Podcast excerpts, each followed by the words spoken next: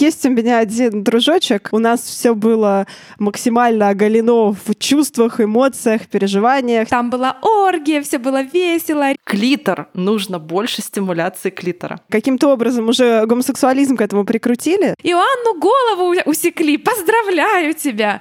Пластырем надо было заклеивать мне рот, а не пупочек. Да, ну так говорит Википедия, извините. Это просто мой персональный ад. Но зато никто не забеременел. И то хорошо. Ковендур.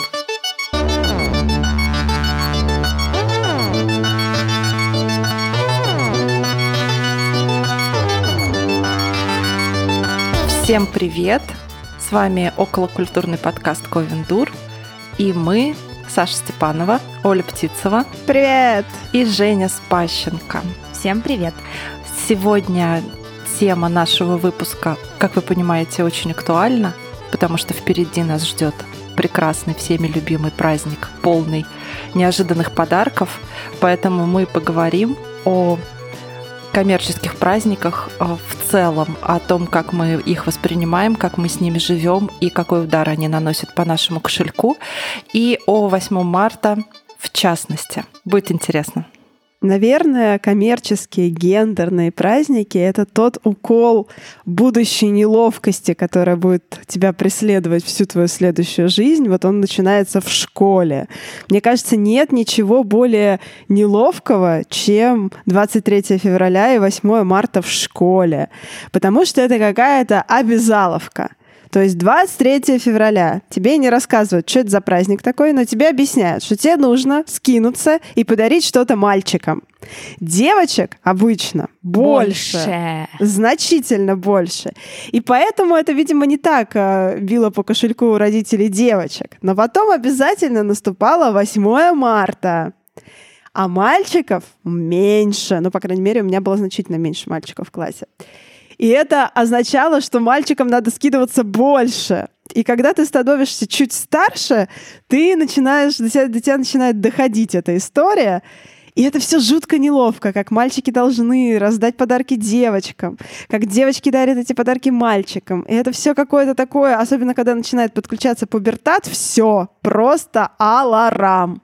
Так что лично для меня это была травма детская, эти ваши гендерные дурацкие праздники. А у вас, девчонки? Для меня тоже совершенно, потому что я помню, как поздравляла своих подружек с Днем Святого Валентина.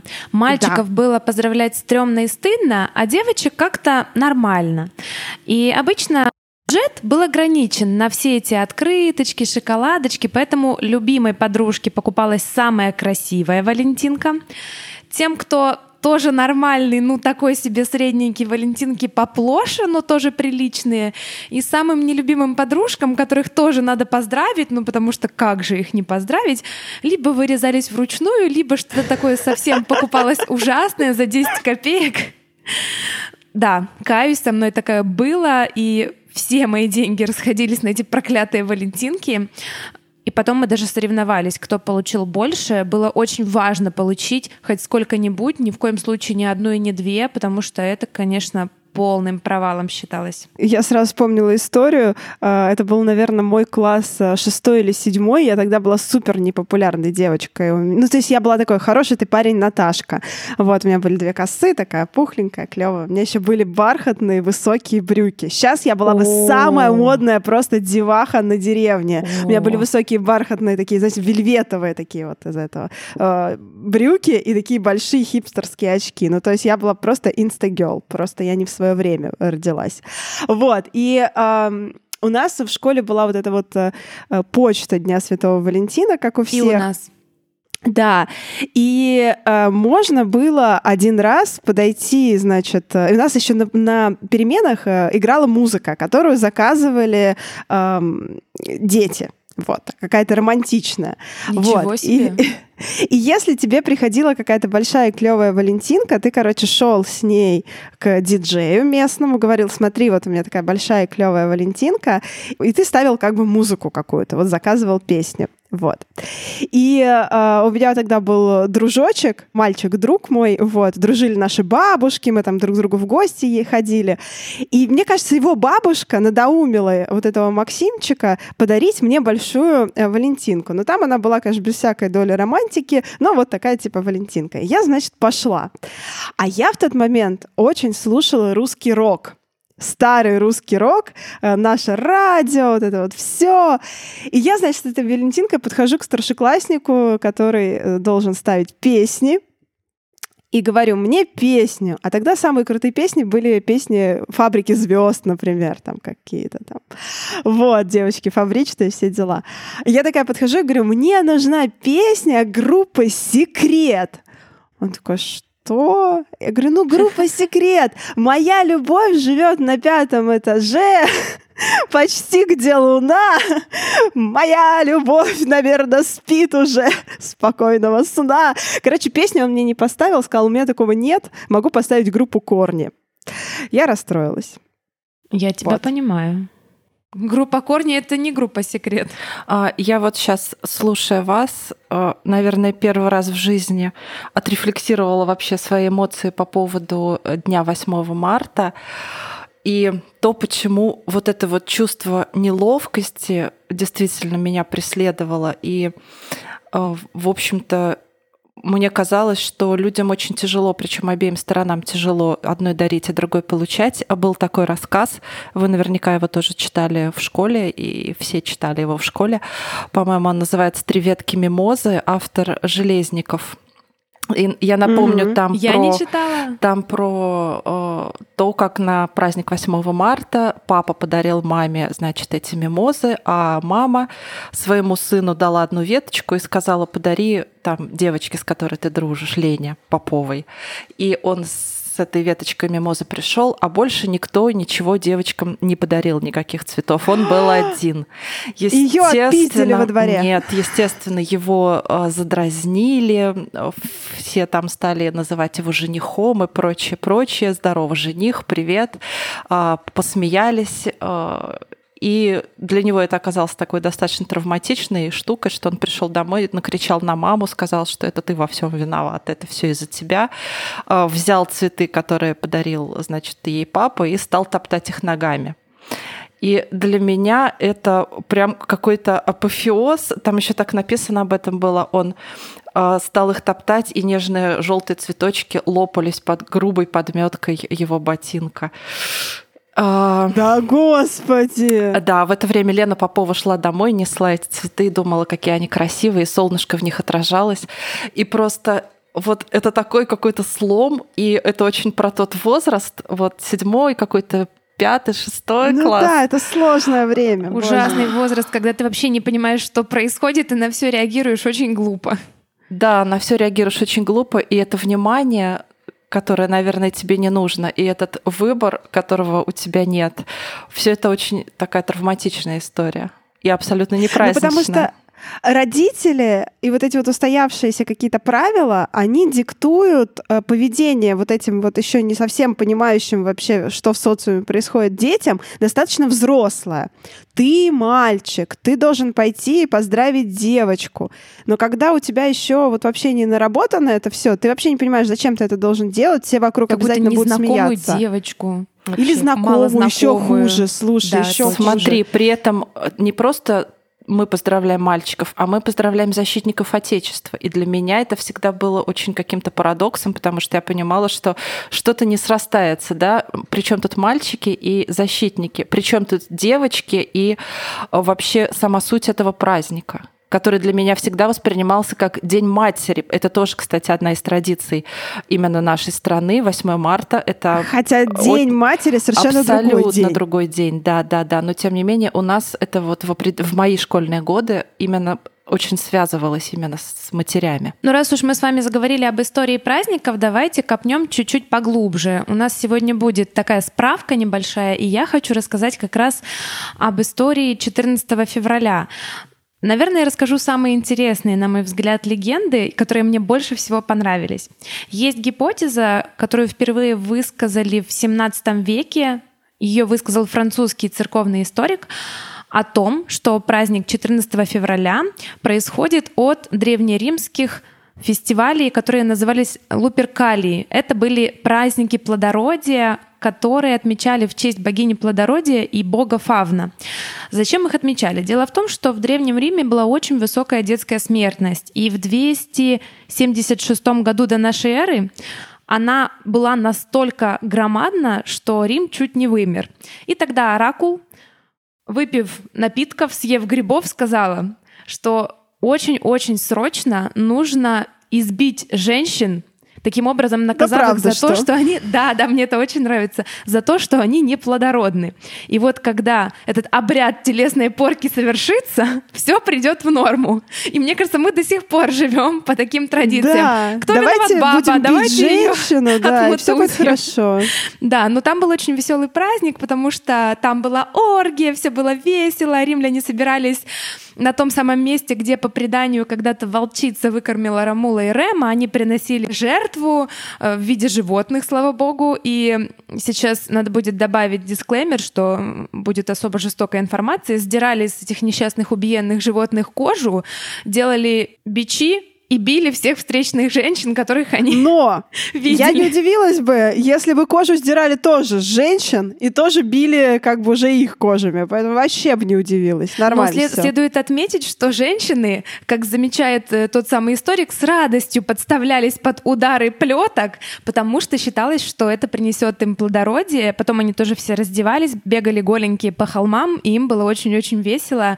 И мне кажется, неудивительно, что после этого плодородие как-то резко увеличивалась. Ну, кровь прилила, знаешь, так сразу интересненько стало, все хорошо. Да, поэтому Любовь. можно, в принципе, в рамках современной медицины посоветовать избить женщину кожаной плеткой. Ну а что, прививки вот запретили, так почему бы и этот метод народной медицины не попробовать? Говорят, вот помогает римлянам, помогло, между прочим. Женич, не хочешь для СТ книжку об этом написать? Кстати, Вместе с антипрививочным будешь тусоваться. А что? Информации особо не надо, собирать никакую фактуру не надо, я могу прямо сейчас это сделать. Для тех, кто не в курсе, да, введем в САБШ. В нашем любимом издательстве вышла э, книга, посвященная антипрививочной информации. То есть это была книга антипрививочника, блогера, который не имеет, по-моему, никакого отношения вообще к врачам и медицине, да, он просто вот написал книжулю о том, что он считает, что прививки — это зло.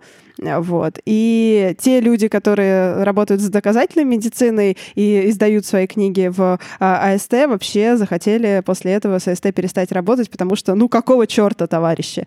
Поэтому, ребята, смотрите, что вы читаете. Да, и да, не мы бейте женщин все... плетками, если они этого не хотят. Да, мы здесь все за доказательную медицину, поэтому будем спорить с пеной у рта, доказывать, что такие книги э, с обложками в виде там каких-то изображений докторов, медицинских халатов выпускать нельзя, потому что они очень сильно вводят в заблуждение. И так наши сильно заблудшие страны в вопросах ну, медицины. Ну, совсем недавно только перестали выпускать эти книги убийцы, в которых э, рассказывается, что, не знаю, рак лечится помидорами. Э, браслетами. И, да, браслетами и, и, и все такое. Это, знаете, когда я была маленькая, меня очень сильно укачивало в машине, бабушка начиталась у кого-то, что нужно, внимание, пупочек заклеить пластырем. И это была самая, сука, долгая моя дорога из Тулы в Москву, потому что пластырем надо было заклеивать мне рот, а не пупочек. Это не работает, друзья. Не заклеивайте Прекрасно. своим детям пупочек, если их тошнит в машине. Давайте вернемся к Святому Валентину. Есть еще две средневековые легенды, которые вы наверняка знаете. Э, первая о том, что во времена римского императора Клавдия II этот самый император пришел к выводу, что неженатые мужчины намного лучше воюют и не стремятся домой. Поэтому он постарался выступить против свадеб. И был некий Валентин. А, он был обычным военным врачом, который очень сочувствовал влюбленным и тайно их венчал. Ну и довенчался, конечно, его схватили, бросили в темницу и захотели казнить, обезглавить. Но как-то так произошло, что э, дочка смотрителя этой тюрьмы влюбилась влюбилась в него, он написал ей письмо э, и оформил его на бумаге в виде сердца. Не знаю, кстати, где он взял эту бумагу, но это э, сердце означало христианскую любовь, христианское спасение. И эту Валентинку она прочла только после того, как его обезглавили, как он умер.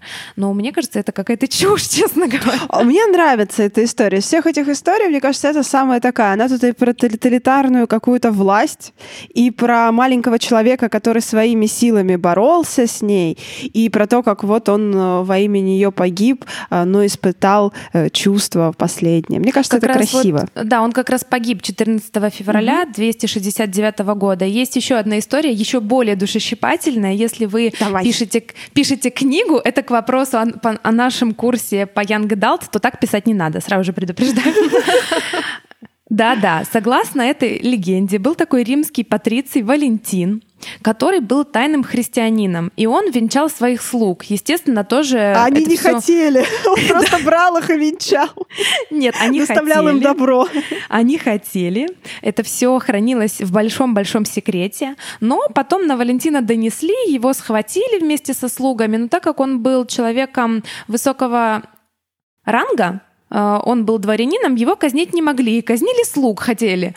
Ну да, так обычно и происходит у нас в стране, кто козел отпущения. Но ему было очень жалко этих слуг, и он вот в итоге написал им письма в виде валентинок, пришел в тюрьму. Очень помог. Спасибо. Да, да, он пришел в тюрьму и упросил, чтобы вместо этих слуг казнили его. И в итоге эти письма он передал некой прекрасной слепой девушке, которая потом их прочла, я Подожди, говорю, она пиш... была слепая. Алло, слепая, подожди, да, стой. да, слепая. Подождите, да, ну так говорит Википедия, извините. Это было изобретение, изобретение шрифта Брейля первое, да? Вот им? Это было извращение. Извращение. Поэтому так не пишите книги. В общем, это несчастная слепая, хорошо хоть не глухонемая, не безногая, не кривая и не косая девушка. Когда она прочла эти письма, она прозрела и стала неимоверной красоткой, и все у нее было прекрасно, а Валентина убили. Вот Подожди, такая... а где следственная связь между тем, что она прочитала, а потом прозрела? Как? А э, мне, мне, нужен, мне нужны ответы, я не Это успокоюсь. Святой Дух, это волшебство, пряша. Нельзя быть это такой меркантильной. Это же фэнтези, да, серьезно. Следственно-причинные следственные связи нам не интересны. Это просто красивая история. Ладно, девы, расскажите, пожалуйста, а у вас были в школах дискотеки? На День Конечно, Святого Валентина. естественно. Скажите, что это вообще первый какой-то чувственный, телесный, а у некоторых и сексуальный опыт. Это же было прекрасно, вспомните. У нас две девочки за мое время обучения в школе забеременели именно на дискотеках Дня Святого Валентина. Что? Нет, прям подожди, у нас были другие дискотеки, я училась в лицее, все было я училась в гимназии. Что? Нет, я училась в гимназии, но это нет... Э, Слушайте, я училась в средней школе номер 47 Советского района города Нижнего Новгорода, но у нас тоже такого не было.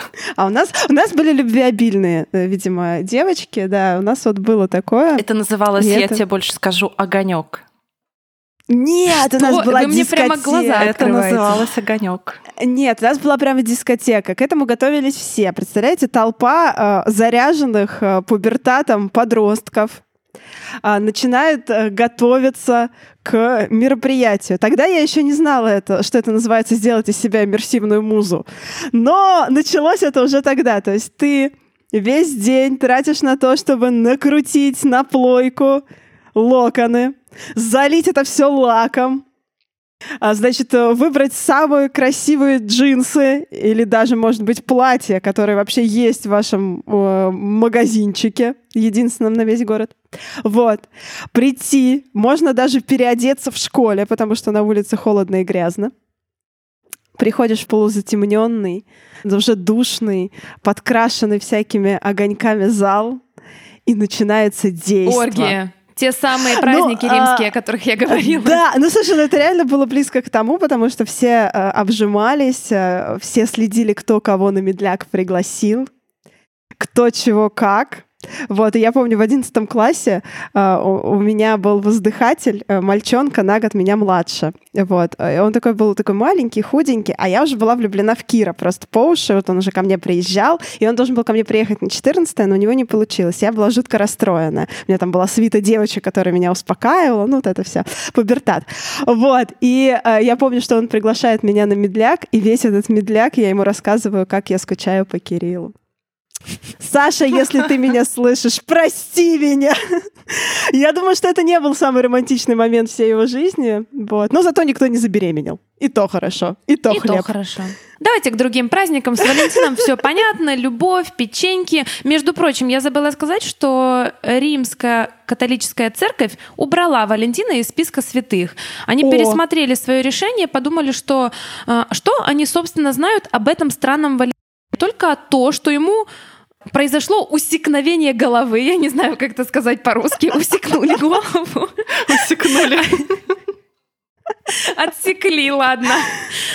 Ему отсекли голову, да, безусловно. Смерть мученическая, храбрая, очень хорошая, но ни в коем случае она не указывает, что он святой. В конце концов, в современном мире тоже некоторый процент людей небольшой, но умирает от усекновения головы. Ну, можно там попасть под эскалатор, вот это все. Случайно в музее там под гильотину. Есть, э, есть у меня один дружочек, э, который работает э, в связанных с РЖД структурах. И любит он мне присылать всякие видосики про усекновение головы.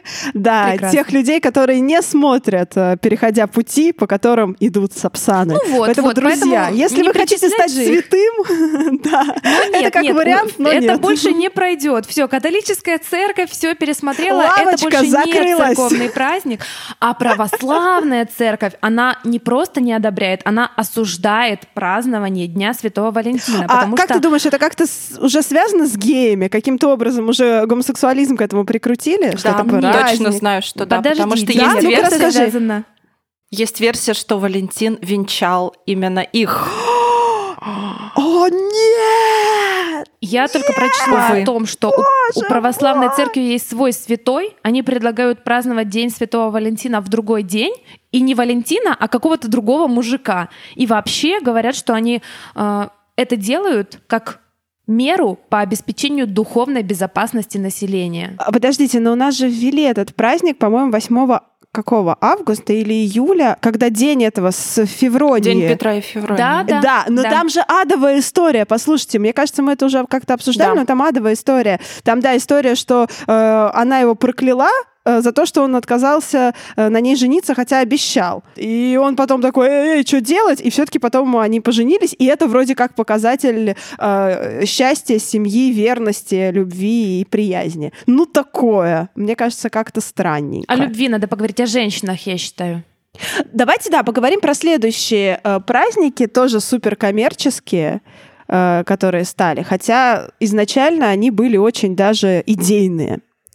И, конечно же, мы хотим поговорить про 23 февраля и 8 марта. Мгм. Это два самых э, гендерно очерченных праздника, которые у нас в стране есть, и они к нам из советских времен пришли, как мы все понимаем.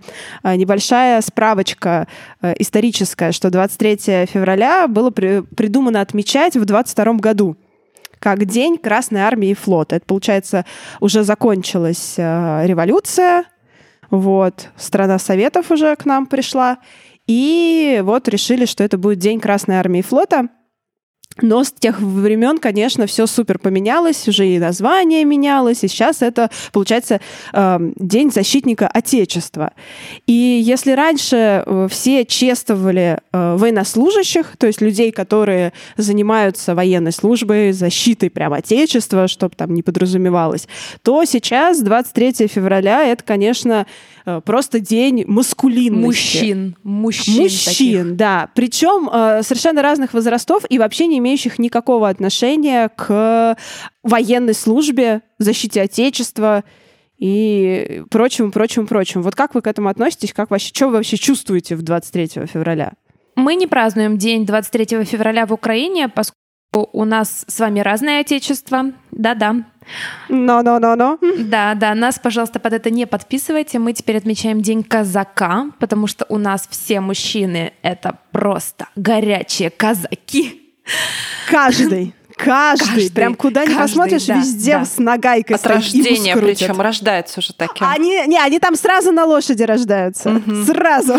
Это правда, мы не празднуем сейчас день 23 февраля, но это, конечно, по политическим причинам. Очень нужно было странам разойтись, и в том числе в тех красных датах календаря, которые они отмечают. Но я должна сказать, что мой папа, который служил в советской армии, отмечает этот праздник, и все его э, одногодки, все его знакомые, которые служили, тоже отмечают. Для него очень важно, чтобы его поздравляли, ну потому что для него это день советской армии и день людей, которые служили в советской армии. Он как человек э, служивший, видимо, для него это как-то знаково важно, э, и поэтому, да, я его поздравляю. Мне кажется, это как-то честно и справедливо по отношению к папе. Я понимаю, э, символом чего для него этот праздник является, и как-то вот каждый год звоню и поздравляю его. Ну, я, поскольку из семьи военного, для меня этот день всегда был папиным днем. А, и в этом году я поздравляла, поскольку папы уже нет, я поздравляла своих родственников, скажем так, имеющих отношение к вооруженным силам, а они практически все имеют отношение к вооруженным силам у меня, а, и учились у папы в училище, и я, разумеется, не могла обойти их вниманием. А, я поздравляла мужа, потому что он тоже он служил, и у него есть звание офицерское.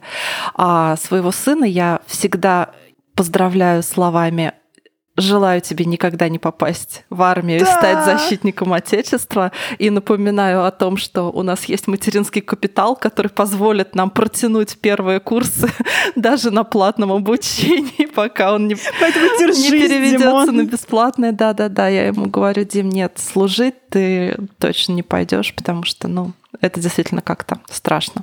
Мы с Киром относимся к 23 февраля как к поводу повспоминать наши коры, которые случались э, в момент его службы, потому что службу мы, в общем-то, проходили с ним вместе, потому что я всегда была рядом, Ждуняшки. рядом. Да, и у нас там было просто куча всякого ржачного, странного, страшного, смешного, грустного.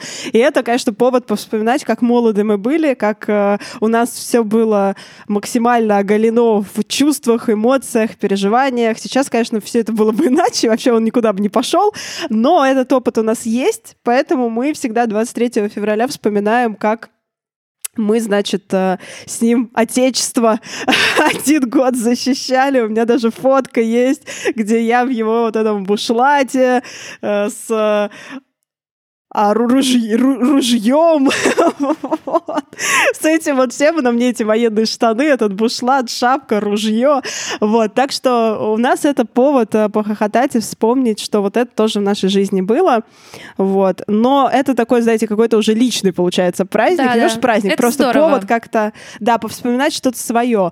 А вот это повальное поздравление всех мужчин, которые, ну, во-первых, э, откуда я знаю, что все мужчины служили, да, и хоть когда-то имели какое-то отношение отношение к защите, или хотя бы под присягой, да, там были.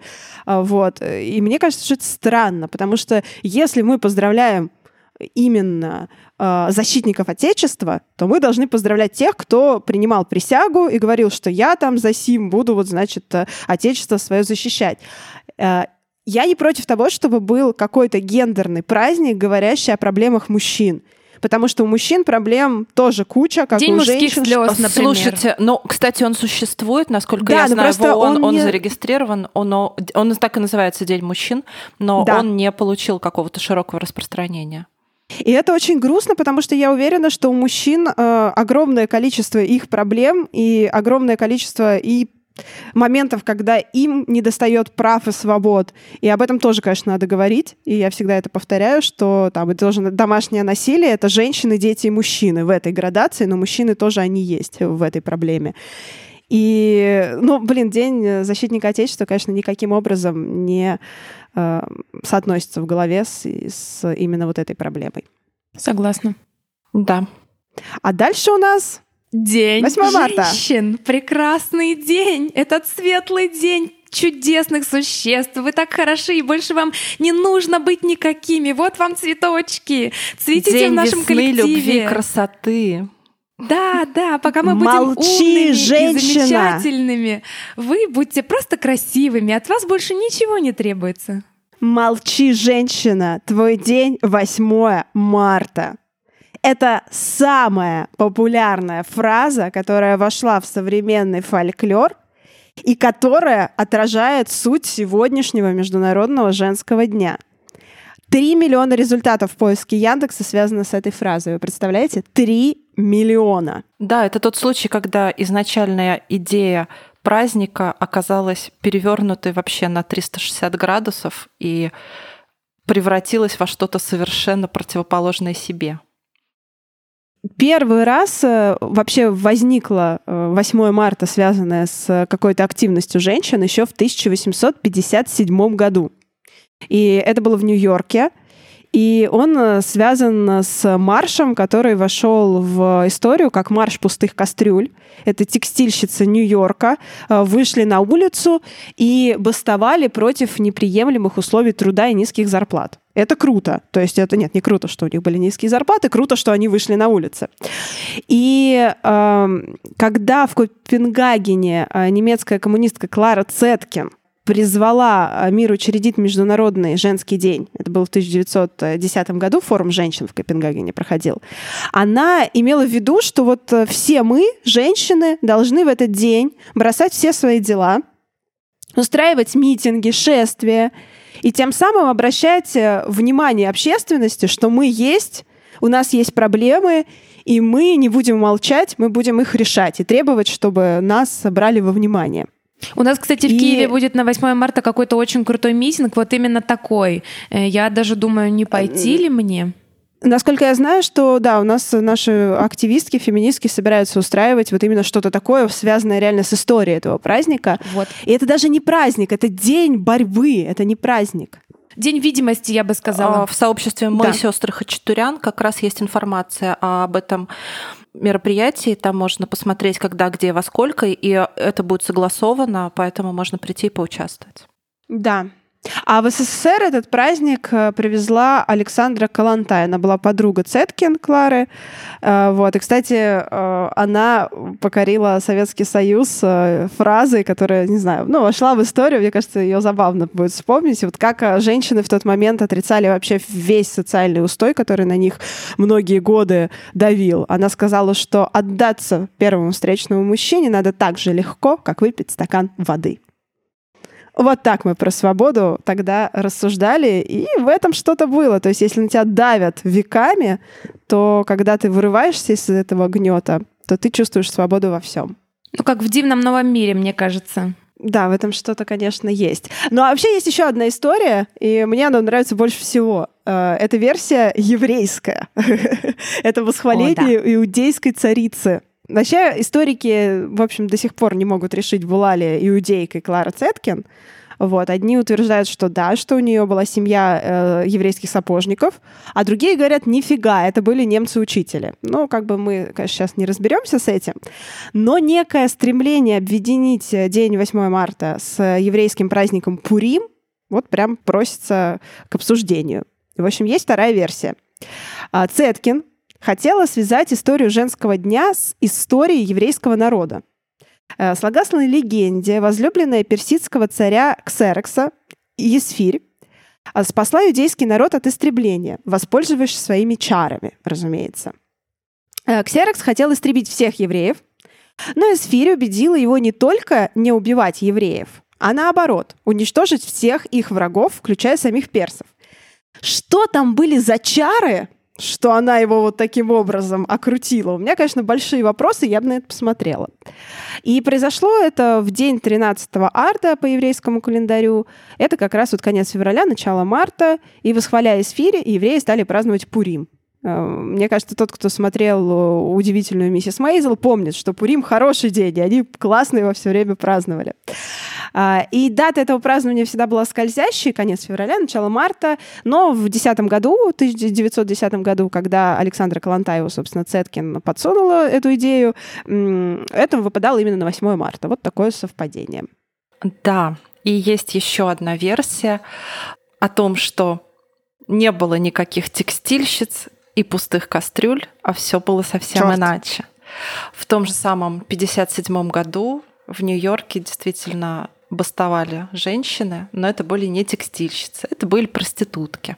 Причем ратовали они в этот момент вообще не за себя фактически, они требовали, чтобы матросам, которые пользуются их услугами, выплатили зарплату. И, соответственно, Иначе эти матросы пользоваться могли бы, наконец, оплатить их услуги. То есть такой вот э, многоходовочку провернули. И это не единственный случай забастовки проституток. Так совпало, что в 1894 году, опять же 8 марта, в Париже они снова провели демонстрацию, на которой требовали признать их права наравне с другими работающими женщинами других профессий, которые там шили одежду или пекли хлеб, или делали какие-то вот работали на производстве. И хотели, чтобы им тоже учредили профсоюзы, которые занимались бы их вопросами.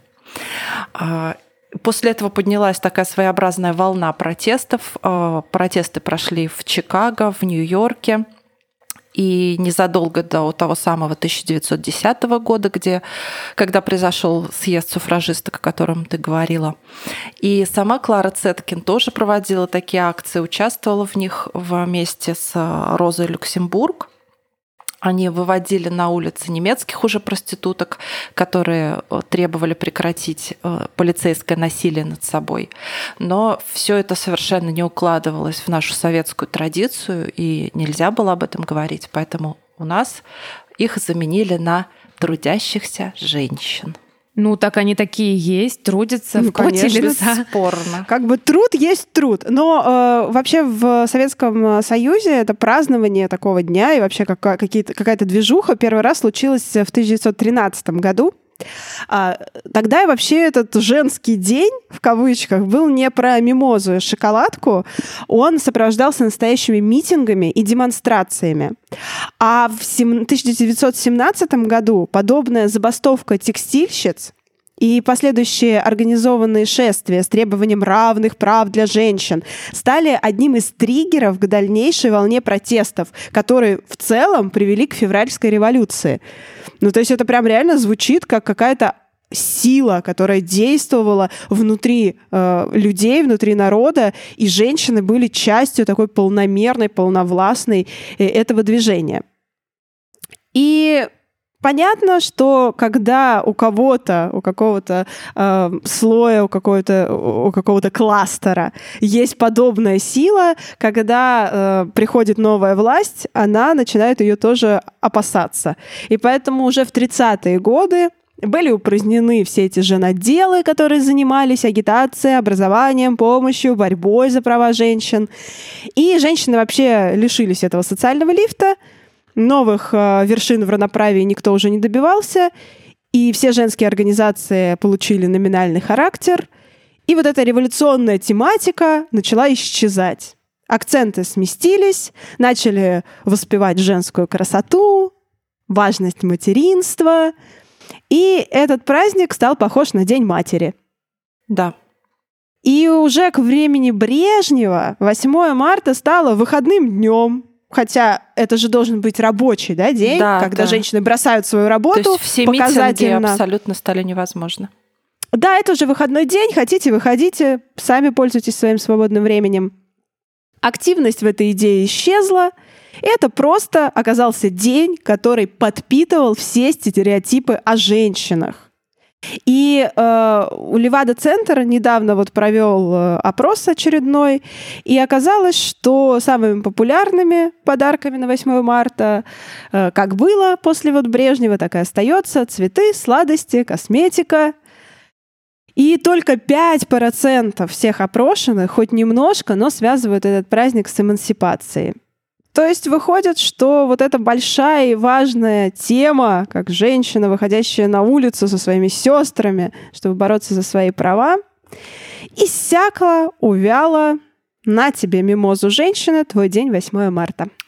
Давайте немного поговорим о коммерциализации этого праздника. Почему мы сейчас э, считаем, что это именно вот из, из такого разряда день? Увы, маркетинг вездесущ, и корпорациям нужно продавать. Чем больше они продают, тем больше им нужно продавать. К сожалению, они будут прибегать к любым ухищрениям, чтобы мы покупали часто ненужные нам товары. Я говорю часто ненужные, поскольку на самом деле человеку очень мало чего в жизни надо, и нас окружают какие-то бессмысленные совершенно вещи. Если мы избавимся от половины, мы, как правило, даже не заметим разницы. Поэтому да, такие праздники становятся коммерческими, даже сугубо религиозные, типа Пасхи, праздники все больше коммерциализируются. Когда и... на рынок вот это все специальное выбрасывается, там вот эти да, яйца да, и да. сердца, и кролики, и кролики да, и наборы Это, для конечно, душа, ужасно. Геля. И знаете, что меня еще пугает? Помимо того, что в целом мы потребляем огромными какими-то неимоверными количествами, такая коммерциализация воспитывает дурной вкус, потому что в основном все, что выбрасывается на рынок, оно ужасно. Ужасного качества, ужасного вида. Как правило, не несет никакой эстетической ценности. Меня это в детстве еще смущало. Я не понимала, куда девать какие-то непонятные штучки, открыточки, статуэточки. Но мы еще об этом поговорим. А сам коммерческий праздник, как по мне, это зло. Так быть не должно. У него полностью стирается вся внутренняя идеология, и это просто праздник покупательства, потребительства. А куда ты деваешь все эти открыточки и статуэточки? Вот расскажи нам. Я сейчас расскажу о страшном. Я это все выкидываю.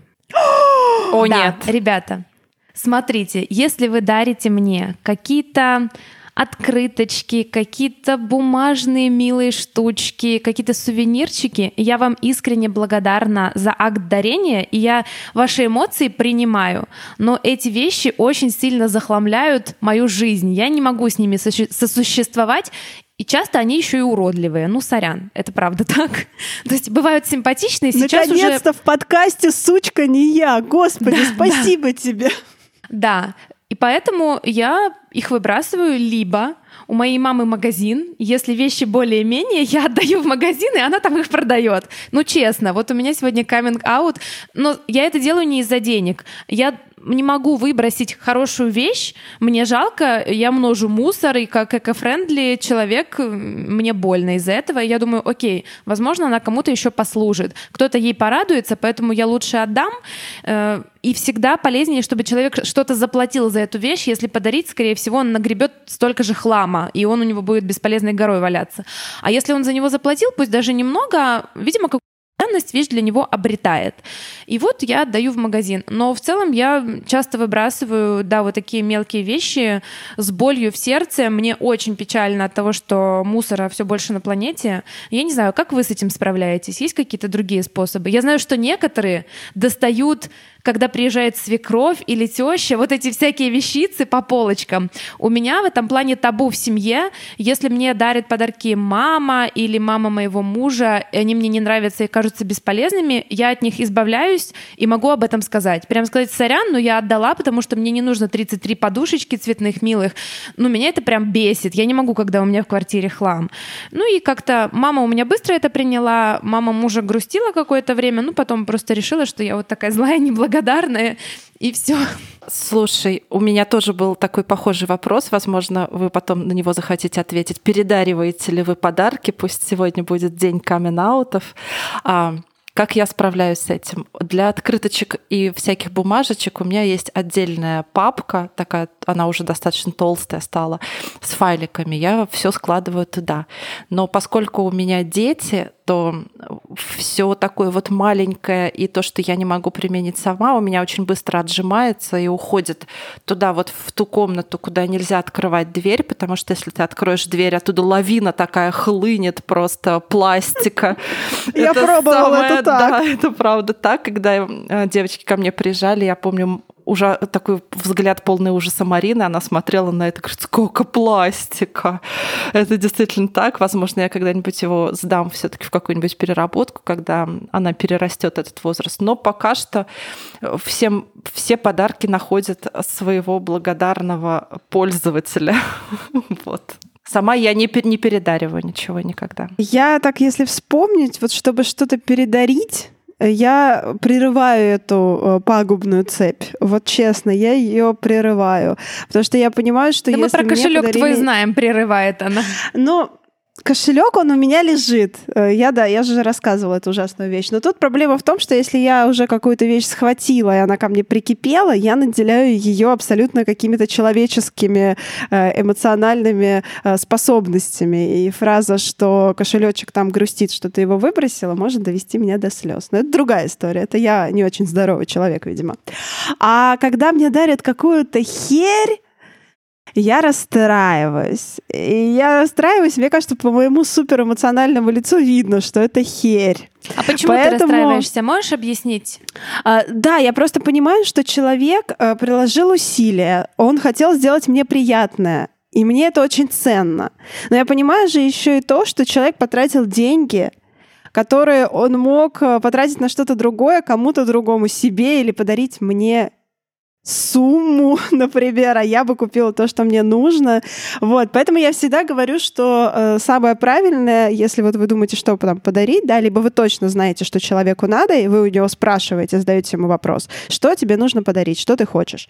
Либо вы можете подарить ему какой-нибудь э, сертификат на то, чем он увлекается, да, там билет в театр, сертификат на массаж, э, там поход куда-то. Э, это очень крутой, да, мне кажется, что это хороший подарок. Про сертификаты ребята, 60% всех сертификатов так и остаются не, как это сказать верно, не использованы? Почему? Да, да, да. Э, потому Почему? что людям лень. Потому что люди не идут в магазины, они не хотят активировать, особенно если это какие-то эмоции. Это очень выгодный бизнес для магазинов. Блин, ну почему? По сути, я не знаю, продают товар и услугу, но никто за ними не приходит. Офигеть, это же очень я здорово. даже об этом да, не думала. Да. Просто мне Мариночка с Верой, с Сержик и муж Веры подарили э, на день рождения э, офигенный подарок. Они нам с Киром э, подарили поход на винную дегустацию.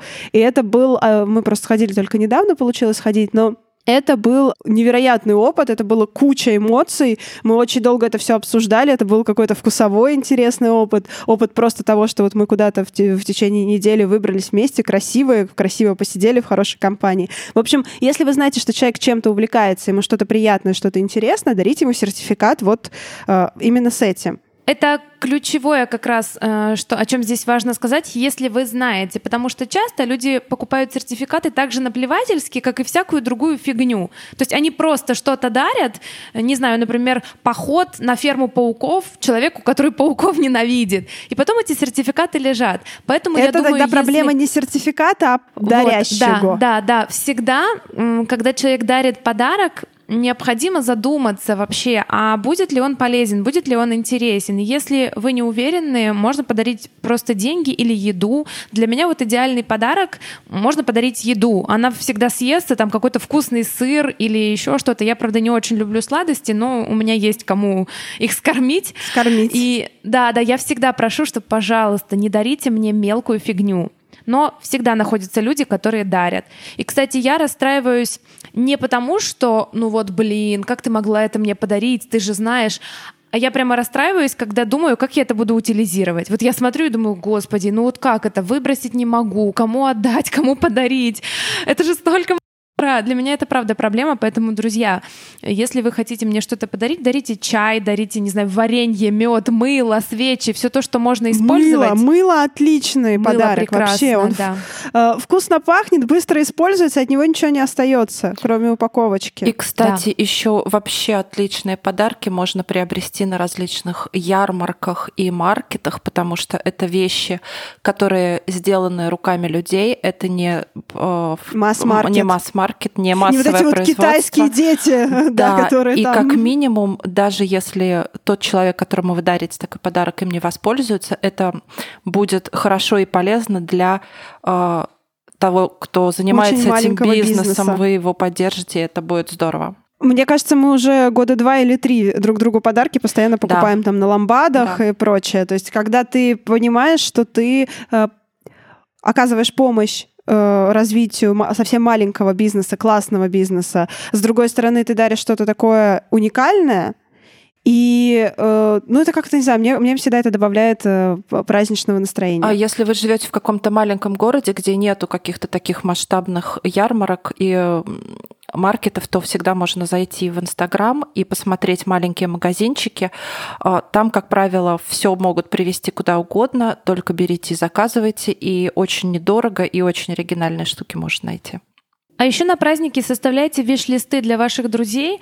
Пусть в этих виш-листах будут вещи, которые стоят чуть дешевле и чуть дороже. Если, к примеру, человек не может вам оплатить полностью подарок, то он может скинуться с другими друзьями, и в итоге у вас будет одна дорогая, но очень нужная и хорошая вам вещь.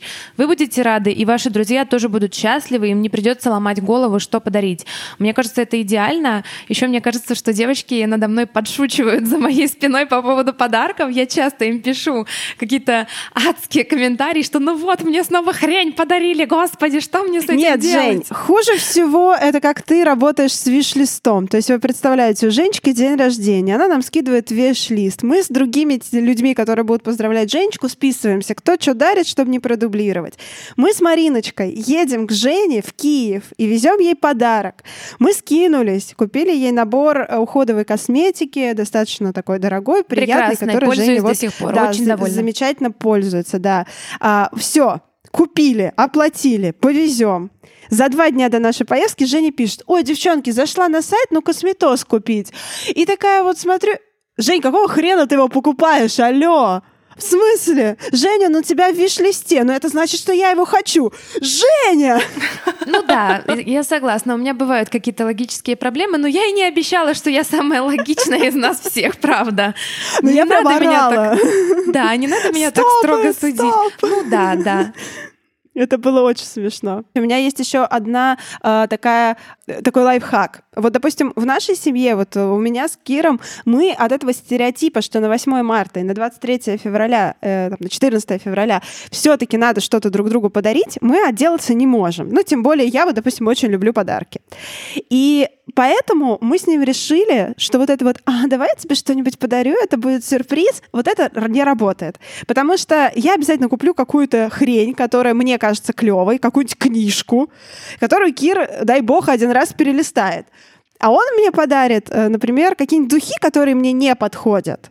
Нет, Или, не э, выбирайте никогда людям, не дарите духи, если вы не знаете, что им понравится, еще да. и дорогие. Или э, какую-нибудь, ну, что-нибудь. И поэтому мы с ним договорились. Либо мы дарим друг другу э, какую-то уходовую косметику, зная, что человек ей уже пользуется, и она закончилась, и вот ему это идет, под- подошло.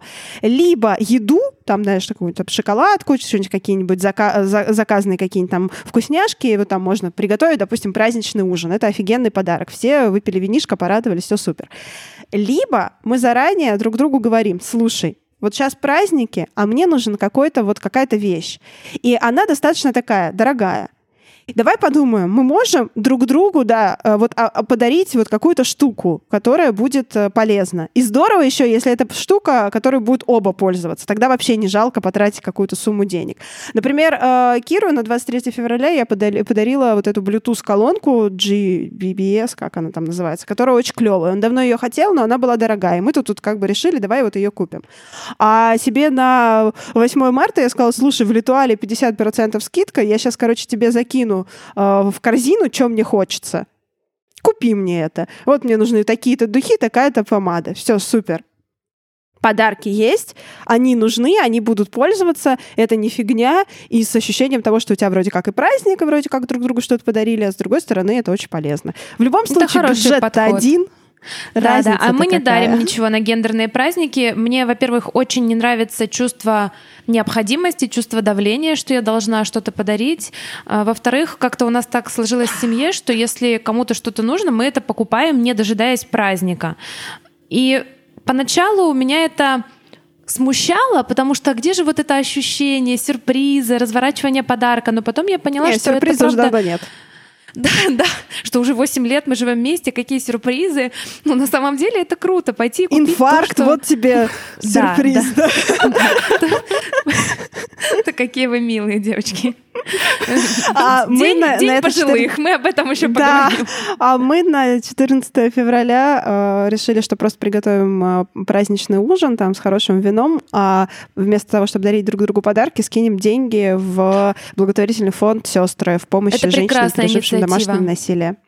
Нас вот. это, кстати, очень вдохновило, э, очень вдохновила вот эта идея Пряшина, и я думаю, тоже так на праздники поступать и прям скидывать деньги в какие-то фонды, и можно еще об этом написать, чтобы других людей тоже к этому привлечь. Потому что часто на праздники мы тратим не очень большую сумму в масштабах одной семьи. Ну, как правило. Знаете, покупается какая-то фигня. Если эти деньги собрать вместе, выйдет огромная сумма, которой можно помочь человеку, действительно помочь. Так что, ребят... Фондам э, сейчас нужна помощь. Можно я тоже поделюсь лайфхаком? Да. Он не относится к подаркам, но он относится к тому, чем можно помочь людям. А, пожалуйста, не присылайте открыточки в WhatsApp. Пожалуйста, Умоляю, пожалуйста. не нужно этого делать. Это... это такой подарок будет. Да, это будет огромный подарок в плане сэкономленного времени. Лучше вообще не поздравить, чем присылать вот это вот веерной рассылкой эти разноцветные цветочки, тюльпанчики, стихи, написанные таким кучерявым шрифтиком с повторами и одинаковыми словами, абсолютно без, обезличенные, абсолютно не имеющие отношения никому. При этом они сохраняются в галерее телефона, и потом их очень долго оттуда приходится выковыривать, удалять, они занимают память. Я никогда их не просматриваю, никогда их не читаю. И стараюсь писать своими словами каждому человеку разное. Ну, ей-богу, ребят, лучше вообще ничего не написать, потому что этого очень много в нашей жизни. Это сыпется изо всех чатиков. У меня несколько чатиков родительских класса, э, садика и с учителями, и везде они — это просто мой персональный ад, который случается со мной на каждый, на каждый праздник, Ужасно. ребята. Ужасно. А У еще, ребят, пожалуйста, не поздравляйте людей с православными праздниками, если вы не уверены, что они тоже православные, верующие, ходят в церкви, для них это важно. Смотрите. За вас это я сделают вообще... наша мама и свекровь. Да, я вообще не против верующих людей. Они себе существуют, и это хорошо. Они верят, им это помогает. Они ходят в церковь, для них это праздник, для них это хороший светлый день. Все замечательно. Но для меня нет. Давайте я вас буду поздравлять с какими-то праздниками иудейскими, например, или не с знаю. Днем с Днем Ковенадур, например, да. Это очень-очень странно. Причем часто выглядит так, как будто вы навязываете празднование этого дня другому человеку. Ну вот задумайтесь вообще о том, что вы делаете, когда пишете, что Иоанну голову усекли? Поздравляю тебя! Мне когда-то написали такое. Я иду и думаю, чудесно. Мужику, значит, отрубили голову. Тут главное пальму первенства получает мой дорогой биологический папаша, который звонит мне каждое прощенное воскресенье и говорит, доченька, прости меня. И что я должна ответить человеку, которого я последний раз видела, когда Бог мне было прости, полтора года? Ты что, не Бог знаешь? прости! Бог прости! А так надо говорить? Я не знала. Да. Нет, в общем, нет, на самом деле так говорят тогда, когда, типа, ты сам простить не можешь, а. но надо что-то ответить. Говорят, Бог простит. У меня всегда бабушка, дед так отвечал. Ну, а нельзя сказать просто нет, не прощу? Ну вот в этот раз я сказала, если вам э, от этого будет легче, то окей. Вот, и это я говорю каждый, сука, год. Обожаю. Поэтому, друзья, если вы реально чувствуете вину перед каким-то человеком, не надо звонить ему каждый год и просить прощения на прощенное воскресенье. Это странно. Хочу еще немножко поговорить про 8 марта. Недавно на своей психогруппе я поспорила со своим чудеснейшим психотерапевтом про этот праздник он так грустно сказал, что его печалят современные фем-тенденции, потому что он не может поздравить прекрасных, любимых женщин и сказать им о том, что они прекрасны. Мне кажется, его слова здорово иллюстрируют всеобщее заблуждение, что современная фем-повестка, она против того, чтобы женщин считать красивыми. Хотя, ну блин, они же красивые, особенно люди, которые рядом с тобой, ты их любишь. Ну почему бы об этом не заявить? Но тут очень важно отделять какие-то гендерные стереотипы и проводить связи и взаимосвязи. Потому что вот ты говоришь женщине в этот праздник, что она прекрасна, и как будто автоматически это единственная ее ценность. Но праздник совсем не об этом. В конце концов, если ты хочешь сделать комплимент, ты можешь его сделать в любой день, а лучше делать постоянно. И говорить не только о красоте, ну там, не знаю, о своей привязанности, об уме.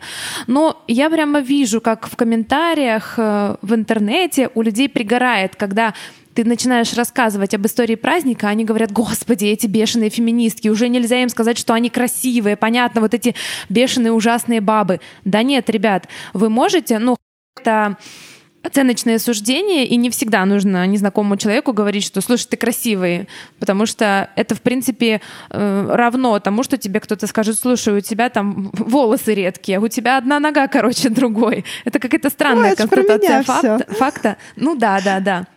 Вот, но все равно помните о том, какая история у праздника, о чем он вообще говорит. И ну, не надо женщину не сводить только к тому, что вот она такой чудесный цветочек. Мне бы, например, этого не хотелось. Я не хочу, чтобы меня поздравляли с 8 марта в ключе «ты такая прекрасная, цвети и пахни дальше». Оставайся такой же хорошей. А вот Простого да. женского вот- счастья. Счастье, Да, да, да, да, да. Вот. Э, Я нашла выход. Я когда поздравляю кого-то с этим праздником, я не пишу с 8 марта, я говорю с днем весны. Пусть будет больше солнца, больше радости, пусть будет больше сил. Вот, потому что 8 марта вообще о другом, вообще не о том. Ну давайте тогда поздравлять друг друга с днем весны, потому что весна так, так же, как и женщина, прекрасна, свободна и неудержима. Э, Мне кажется, на 8 марта классно собираться и говорить о каких-то женских проблемах, женских табуированных темах. Например, можно поговорить о месячных а, и о том, насколько эта тема табуирована в обществе. Можно собраться женским кругом и поговорить не знаю, об отношениях. а, Записать о том- подкаст, опять же. Записать подкаст о том, как изменилась роль женщины в обществе. И вот это будет круто и полезно. Поговорить о том женском, что есть внутри каждой из нас, а, и, в общем-то, что очень важно для нас. Давайте поговорим о том, что мы вообще знаем о женщинах и, и том, что важно для них. А, В этом выпуске мы решили а, все вместе проверить себя и своих слушателей, пройти тест на 8 марта. Э, Ссылочку мы обязательно оставим в комментариях под подкастом. Так мы сейчас все А, обсудим. Он, Что там? с- ну, вдруг кто-то захочет сам это сделать. Сейчас просто прервет прослушивание и пройдет этот тест, так тоже можно. А, Что вы знаете о положении женщин? Поскольку я сама его уже проходила, я буду читать вопросы и варианты ответов. Ну, я знаю правильный ответ просто.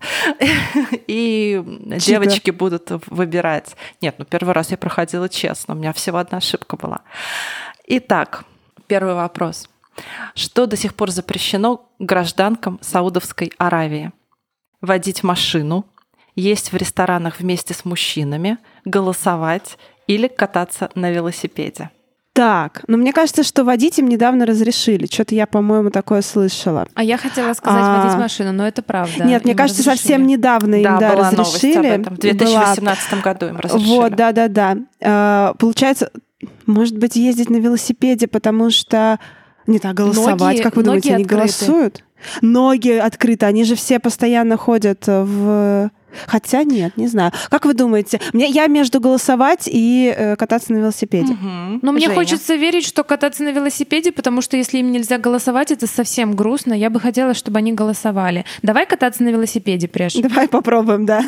Так. Хорошо. Это неправильный ответ. О, что? Что им нельзя? А, В 2013 году жительницам Саудовской Аравии официально разрешили кататься на велосипеде. 13 Это правда. Только в Боже скромной мой. одежде и в присутствии мужчины-опекуна. И не по Какой дороге, а ужас. в парке или во дворе собственного дома. Кошмар. У себя А в квартире. правильный ответ на этот вопрос им нельзя есть в ресторанах вместе с Вообще бы мужчинами. не подумала. Есть, а, есть отдельные рестораны, где есть такая опция семейное обслуживание. Вот туда можно. Во всех остальных либо есть разные зоны для мужчин и женщин, либо женщинам вход вообще запрещен. Охренеть. Такие В жизни дела. бы не 8 подумала. марта. Окей, давайте дальше. А, второй вопрос. Какие домашние дела российские мужчины чаще всего делают самостоятельно, без помощи женщин?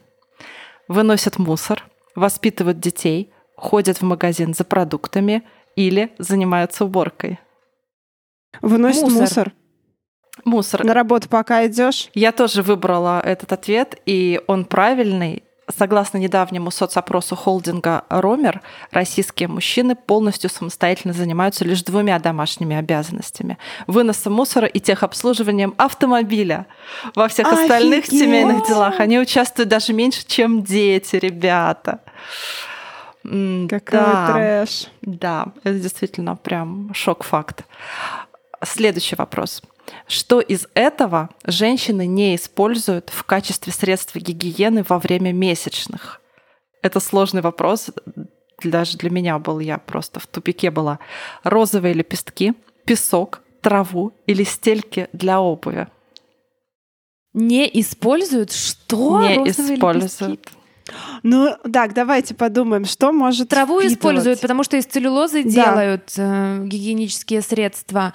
Розовые лепестки, возможно, их добавляют как ароматизатор.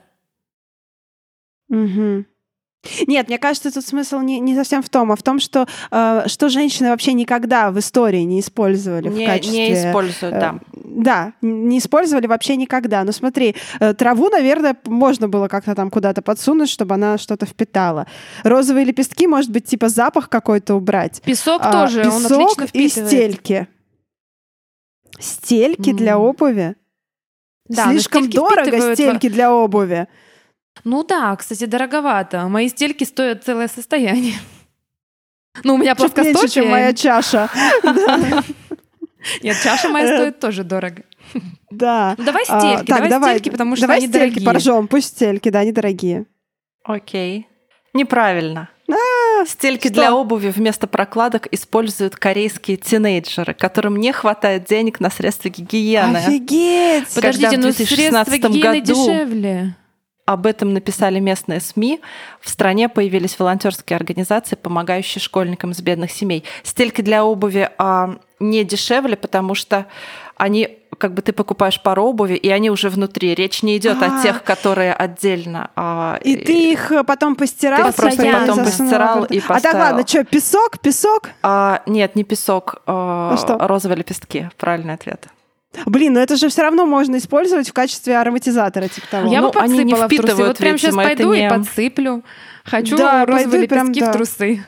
Это что-то есть. Ты можешь это, ладно, себе это хорошо. позволить. Но это дорого, Женя, это дорого. Ну, я Ладно, могу, давай. подождите, я подкастер, я авторка. Сейчас пойду, найду на помойке какой-то цветок, обдеру его и засуну лепестки. Подаренный кем-то, кому-то на 8 марта, да, такой увяд. Кстати, да. Следующий вопрос. Какая из этих профессий раз- разрешена для женщин в России?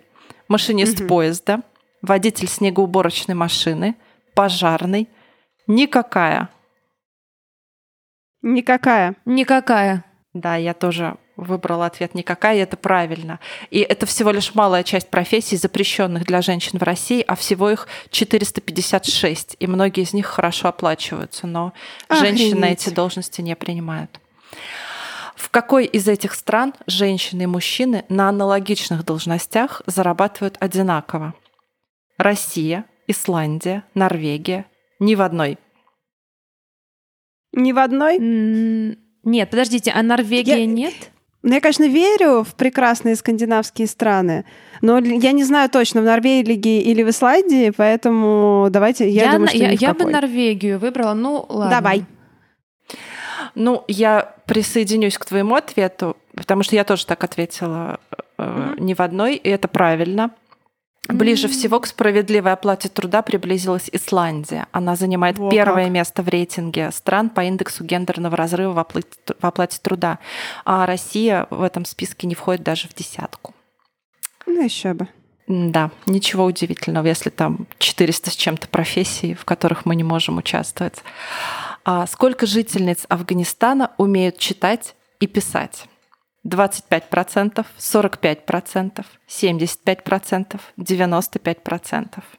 Ну, точно, Это либо очень 25, грустный либо вопрос. 45. Давай 45. Афганистан. Будем Давай по- надеяться будем на думать, что лучшее. все-таки 45, да. И вы оптимисты, потому что Афганистан 25. страна с одним из самых низких уровней грамотности. Читать и Слушайте, писать умеет ужасно. 50% мужчин и 25% жизни, э, Боже, женщин. какой ужас. И более того, большинство афганок не имеют даже доступа к медицинской помощи.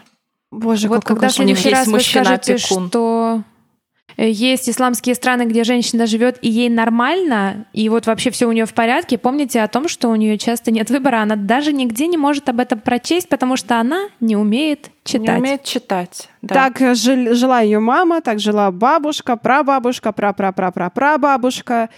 И просто нет выбора. Нет выбора. Следующий вопрос про женское обрезание. Чем оно отличается от мужского? А, И вариант ответов. Женское обрезание – это чисто символическая процедура. Гениталии женщин на самом деле никто не трогает. А, Если бы. Женское обрезание – калечащая операция без медицинских показаний. Женское обрезание делают только в Северной Африке или женского обрезания не существует. Два. Это Два. калечущая, ужасная Да. да. процедура, которая, к сожалению, не только в Африке. В Это Африке, правда. и у нее нет А. вообще никаких медицинских показаний. Правозащитники отмечают, что термин «женское обрезание» некорректен. Более подходящее название этого явления – калечащая операция на женских гениталиях. Надрезы, частичное или полное удаление клитора и половых губ производятся в ритуальных целях и часто приводят к непоправимым увечьям или смерти. Так как это запрещенная, в общем-то, практически во всех странах а, операция, которая все равно проводится по ритуальным а, причинам, каким-то позывам, а, Религиозным, чаще всего скажем так. религиозным, да, ее ам, проводят э, без каких-либо санитарных норм, и очень много женщин, молодых, чаще всего девочек, э, просто либо остаются калеками, либо вообще погибают от воспаления, и это ужасно. То же самое происходит в странах, где запрещены аборты, либо же происходило раньше, когда были запрещены аборты. Они делались на так называемом черном медицинском рынке. Очень многие женщины умирали, потому что врачи просто не несли ответственность за эту операцию. Это очень страшно. Вернемся в нашу страну и в нашу реальность. Тут тоже не все радужно. Сколько россиян не хотят видеть женщину на посту президента? Четверть, Ауч. треть, больше половины или две трети? Две трети. М. Ну, давайте, да. Женя? Две трети. Давайте две трети, да. Я бы очень хотела женщину-президента. Это неправильный ответ. М. Правильный ответ больше половины. Больше Согласно половины. недавнему опросу Почему? того же Левада-центра, 53% россиян не хотят видеть женщину на президентском посту. Ну как? Чё, баба президент, что ли? Ж баба, у нее же месячная, она ж кровоточит раз в месяц и не помирает. Как мне ей Ну, доверять? причем, да, это логика мужчины, и я думаю, логика женщин созвучна. Точно такая баба, же, что ли? Да. Так, кто реже всех испытывает оргазм? Гетеросексуальные мужчины, гетеросексуальные женщины, лесбиянки или геи? Гетеросексуальные женщины, конечно. Ну, разумеется, да, да. Всего 65% гетеросексуальных женщин регулярно получают оргазм. Исследователи считают, что это связано с недостаточной информированностью мужчин и самих женщин, табуированностью кунилингуса и вообще сексуальной, э, женской сексуальности в культуре. Клитор нужно больше стимуляции клитора. И если вам повезло, что он у вас остался, вам в детстве не вырезала Не какая-то усекли, бабка. не усекли. Да. Да. А в каком году ученые выяснили, как устроен клитор? Пятый век до нашей эры, 1858 год, 1956 или 1998 год? Ну, наверное, вот это 98-й. средний вариант. Я 98-й 98 думаешь? думаю. Ну, давайте подумаем, Я по 98 жести. Давай. Это Вообще, правда. наверное, пс- да? А, 98 год. Боже. Да. какой ужас. Ну да, Австралийская раньше там уролог, женскую истерию лечили. Австралийская Да-да-да. уролог Хелен О'Коннелл опубликовала статью, в которой впервые за всю историю науки подробно описала не только внешнее, вы помните этот комикс, да, но и внутреннее строение клитора. О'Коннелл обнаружила, что полная длина клитора может составлять до 20 сантиметров и что на нем находится 8 тысяч нервных окончаний, больше, чем на головке пениса. А до этого еще в аптеках продавались такие вибромассажеры против женской истерии. Ну, типа Да. там он, они были для того, чтобы спинку потереть, но все быстро прочухали, что им надо тереть. И это называлось, да, средство против женской истерии. Сволочи. Итак, девочки, мы с вами получили твердую четверку. Мы кое-что знаем о положении женщин, но нет предела совершенству. И в честь Международного женского дня. По этому поводу можно сходить на лекцию о феминизме или прочитать какую-нибудь из статей Вандерзина. Почему бы и нет? Поэтому, друзья, переходим к домашке. Подводя, да, подводя итог нашего прекрасного выпуска. Если вам хочется каким-то образом поздравить с 8 марта, вот этим праздником, который имеет историческую подоплеку, а, своих подруг, своих мам или своих бабушек. Попробуйте с ними пройти вот этот тест. И вместе обсудить, во-первых, что вы знали, а что нет, а во-вторых, что вы чувствуете по этому поводу. Мне кажется, это будет самым правильным подарком для себя и своих близких женщин.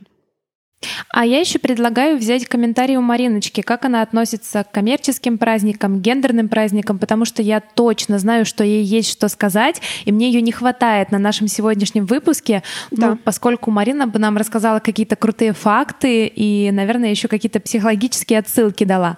Так что, Марин, давай расскажи-ка нам, что ты думаешь об этом всем? Всем привет.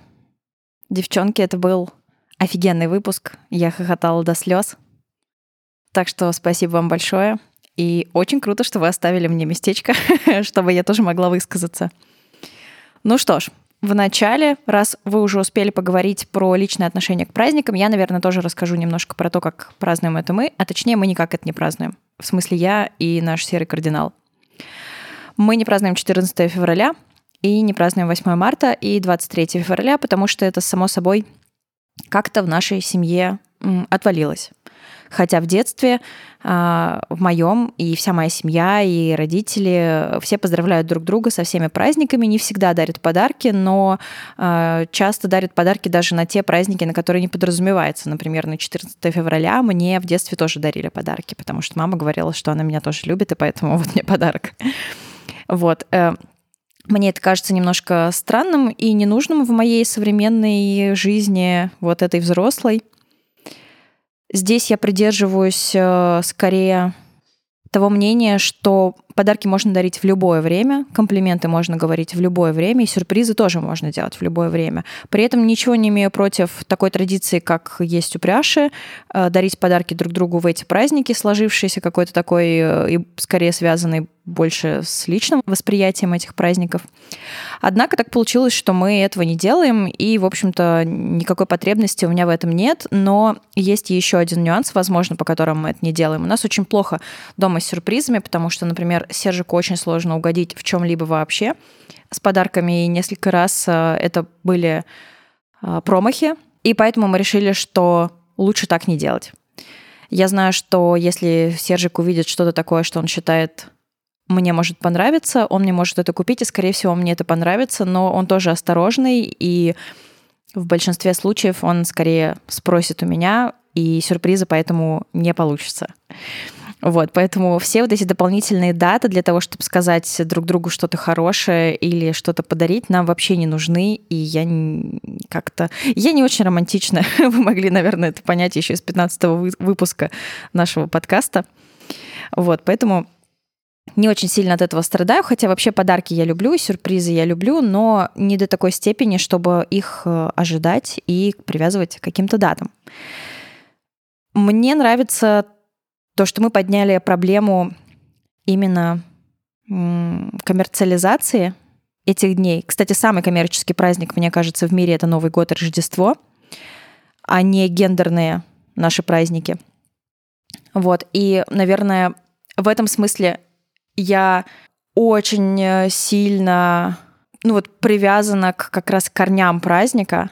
Наверное, почему мне в первую очередь хотелось рассказывать про Новый год и про Рождество, чтобы дать всем понять, откуда этот праздник пошел и что он на самом деле значит, и то, какими коммерческими подробностями он оброс сейчас, ну, это даже немножко смешно и фальшиво и странно.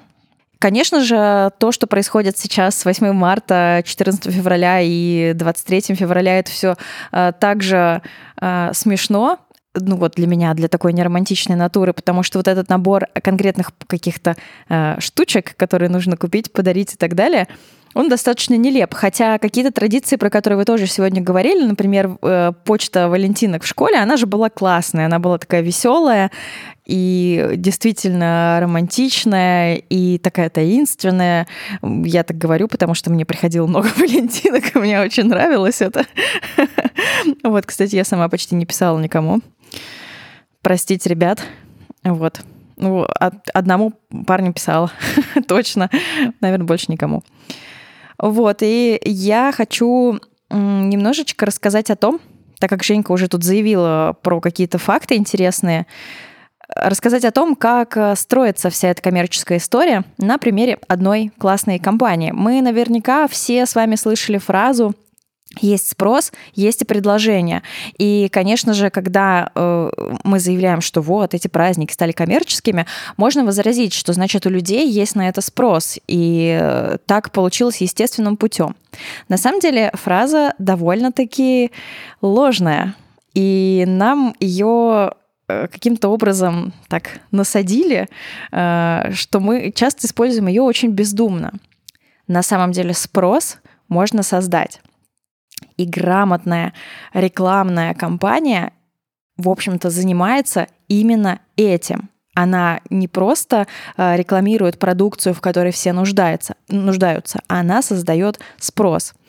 Есть прекрасный и очень известный по всему миру пример компании De Beers, которая производит бриллианты – и ее восхождение случилось э, в середине 20 века, а точнее в 1938 году, когда спрос на бриллианты стал падать, когда э, цена на бриллианты стала падать в связи с открытием э, большого количества бриллиантовых место, э, алмазных месторождений.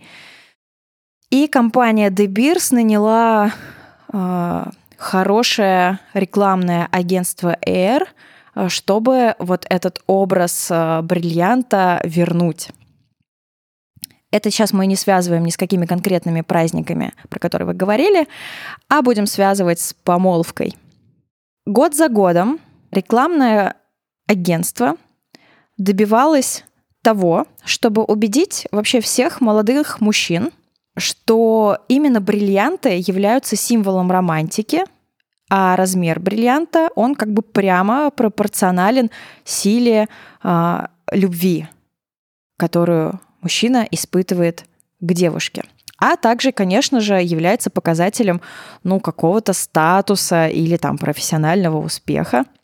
Вот. Также реклама работала э, на то, чтобы заставить женщин поверить в то, что вот э, получение именно бриллианта, ну, кольца с бриллиантом, является символом безграничной любви и следующего серьезного шага э, в отношениях. Агентство Air распространяло эту идею просто по всем возможным каналам. Этот образ э, был э, просто во все части культуры, в поп-культуры внедрен. И естественно, рекламировался не просто конкретный бренд, а сама идея.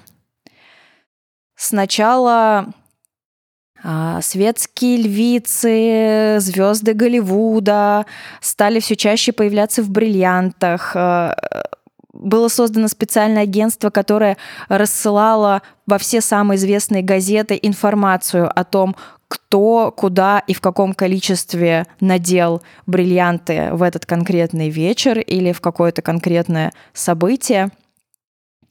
И, в общем, э, компания De Beers продолжала вот эту свою э, рекламную просто экспансию повсюду. Появился их известный слоган «Бриллианты навсегда».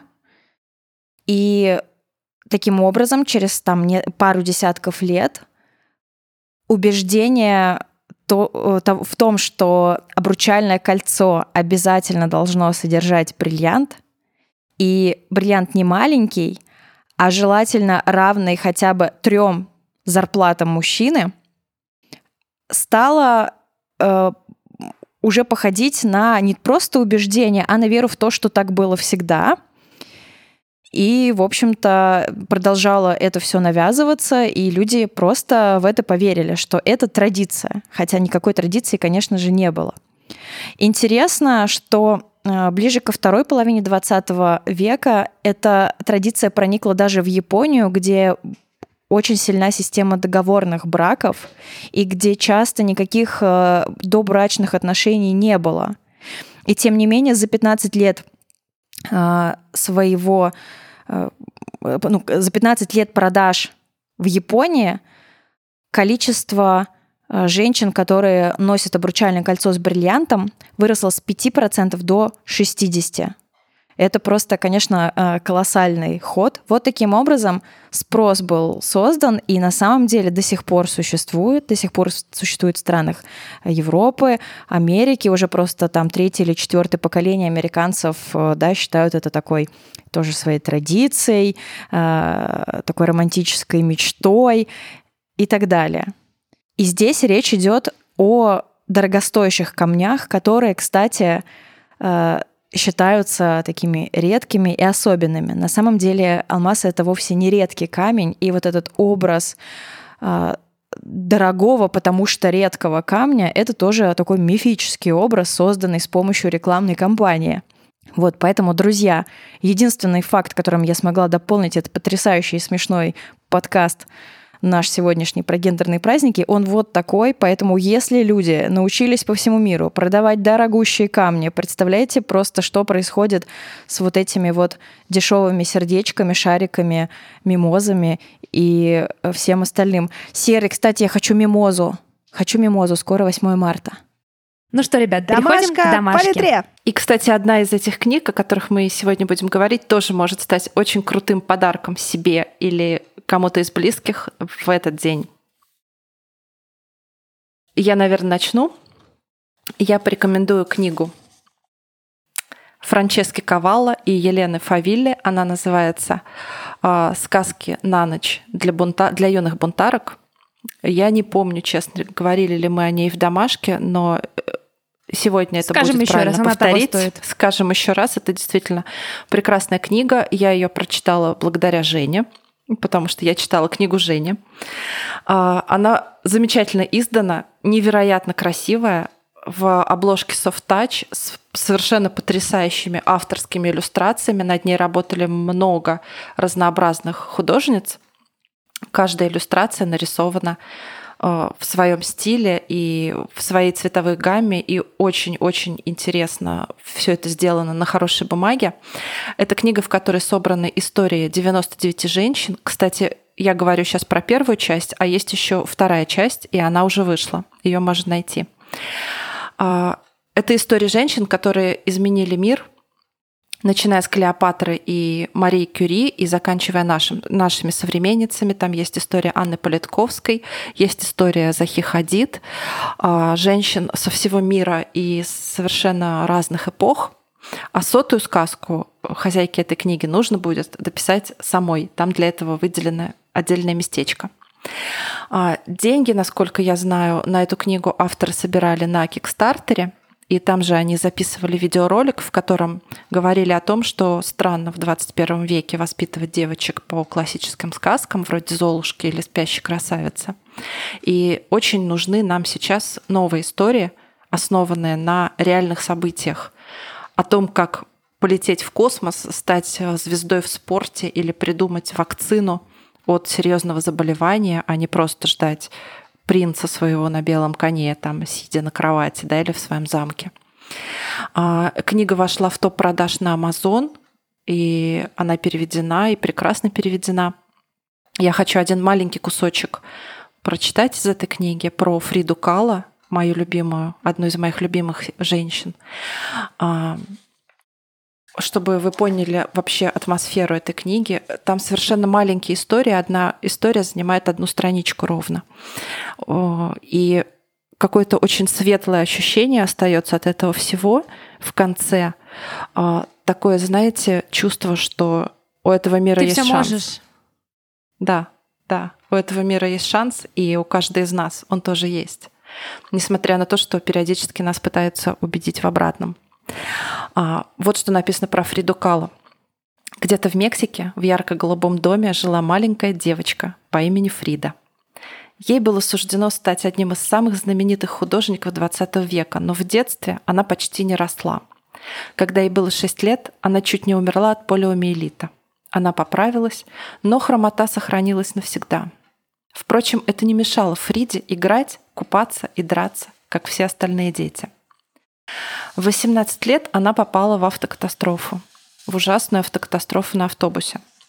Она вновь чуть не умерла и снова провела много месяцев в постели. Мама сделала для нее специальный мольберт, чтобы она могла рисовать лежа, ведь больше всего на свете Фрида любила рисовать.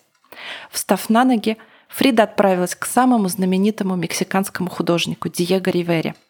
«Хороши ли мои картины?» – спросила она. Картины ее были удивительными. Яркие, страстные, очень красивые. Ривера влюбился в них и влюбился в Фриду. Диего и Фрида поженились. Он был крупным мужчиной в большой шляпе с полями. Рядом с ним Фрида казалась крохотной. Их называли слоном и голубкой. За свою жизнь Фрида написала сотни прекрасных автопортретов. На них она часто окружала себя животными и птицами. Ярко-голубой дом, где она жила, сохранился таким же, как и при ней. Он и сейчас полон света, радости и цветов. Вот такие истории, и я думаю, что их можно и нужно читать своим детям, там, начиная с 10 или 9 лет, может, кому-то с 7, и девочкам, и мальчикам, чтобы они, ну, действительно немного отстранились от идей принцесс, в которых обычно влюблены, и принцев, которыми хотят стать, и посмотрели вокруг и подумали о том, что для этого мира могут сделать лично они. О, спасибо, Саш, я прям расплакалась. Чудесная книга. Я тогда сегодня тоже буду рекомендовать книгу, хотя мы в этом сезоне околокультурные, думаю, ничего страшного. И всем вам посоветую прочесть книгу «Туманы Авалона» Мэрион Зиммер Брэдли. Скажите, что вы знаете о короле Артуре? Говорите, я прям вас Круглый спрашиваю, это не стол, риторический вопрос. Круглый стол. Круглый стол, круглый Меч, стол. Что я еще знаю там про меч, меч, в камне? меч в камне. Да, действительно. Там вообще все были страшные знаем. вещи. Мы знаем историю о мужественном, доблестном мужчине, который объединил Великобританию, о его рыцарях круглого стола, о их свершениях, подвигах, любовях, страданиях, но очень мало мы знаем о женщинах. Хотя они в этой истории заполучили не последнюю роль. И вот как раз в книге «Туманы Авалона» рассказывается вся Артуриана глазами женщин, которые были вообще замешаны волей судьбы в эту историю. И она э, потрясающая, я вам очень советую ее прочесть.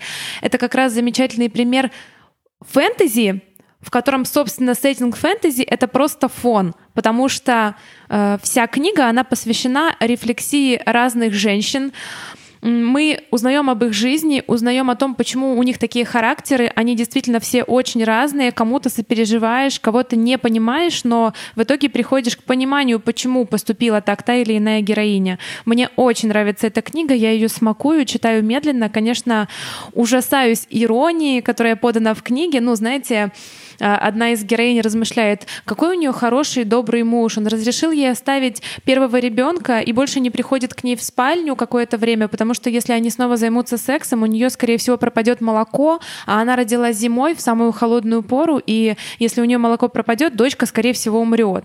А ему нужен сын, как бы зачем ему эта дочка? И вот она благодарит богов за то, что он такой добрый к ней, что он вот не мучает ее сексом, а разрешает кормить дочку. И ты читаешь и думаешь, о боже, боже, о боже. Ну, да, но для героини-то, конечно, это действительно очень важно. Это показатель того, что ее муж набожный человек, он действительно любит ее, он действительно вот такой добрый и замечательный. Всем советую. Хорошая история, интересная, и действительно она как-то шире э, приоткрывает завесу над легендой о короле Артуре, потому что его родила женщина, Вау, вау, эффект его вау, родила вау. женщина. И всех вау. нас тоже. Да, да. Всем рекомендую. Спасибо. Я тогда подхвачу. Домашку по литре. В, этом, в этот раз она все-таки опять по литре. И посоветую вам прекрасную книгу «Вива ля вагина» Нины Брокман и Эллен Стекендаль. А, эта книга выходит в прекрасной серии «Сенсации в медицине». Может быть, вы слышали про очаровательный кишечник, что скрывает кожа. Это книги, которые рассказывают нам о нашем теле очень легким, доступным и понятным языком. Эдакий Ковендур в мире медицины. И авторки этой книги, они э, признаются, что они тоже учатся и тоже пытаются разобраться, анализировать э, ту информацию, которая сейчас есть про женское тело, про вагину, про все, что мы так долго умалчивали, что считаем непростой, деликатной темой, а на самом деле это великий орган, который в, в котором суть всего, жизнь всего, и ни в коем случае нельзя про него молчать, его нужно изучать, им нужно восхищаться, поэтому «Viva la vagina». Ура! Ура! Мне кажется, Ура. это отличная нота, чтобы закончить наш сегодняшний выпуск. Девушки, дорогие да. наши слушательницы, с весной вас! Давайте будем рядом, будем вместе. Это сестринство, это самое главное, что у нас есть. И мы напоминаем, что с нами тоже можно оказаться рядышком, близко-близко на Патреоне. Пожалуйста, заходите к нам, поддерживайте нас.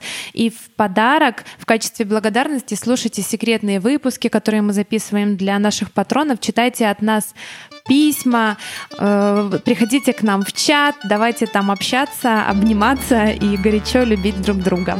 Ура! Спасибо всем за внимание, мы вас любим. С весной нас всех! Пока, ребятушки. Всем пока. пока.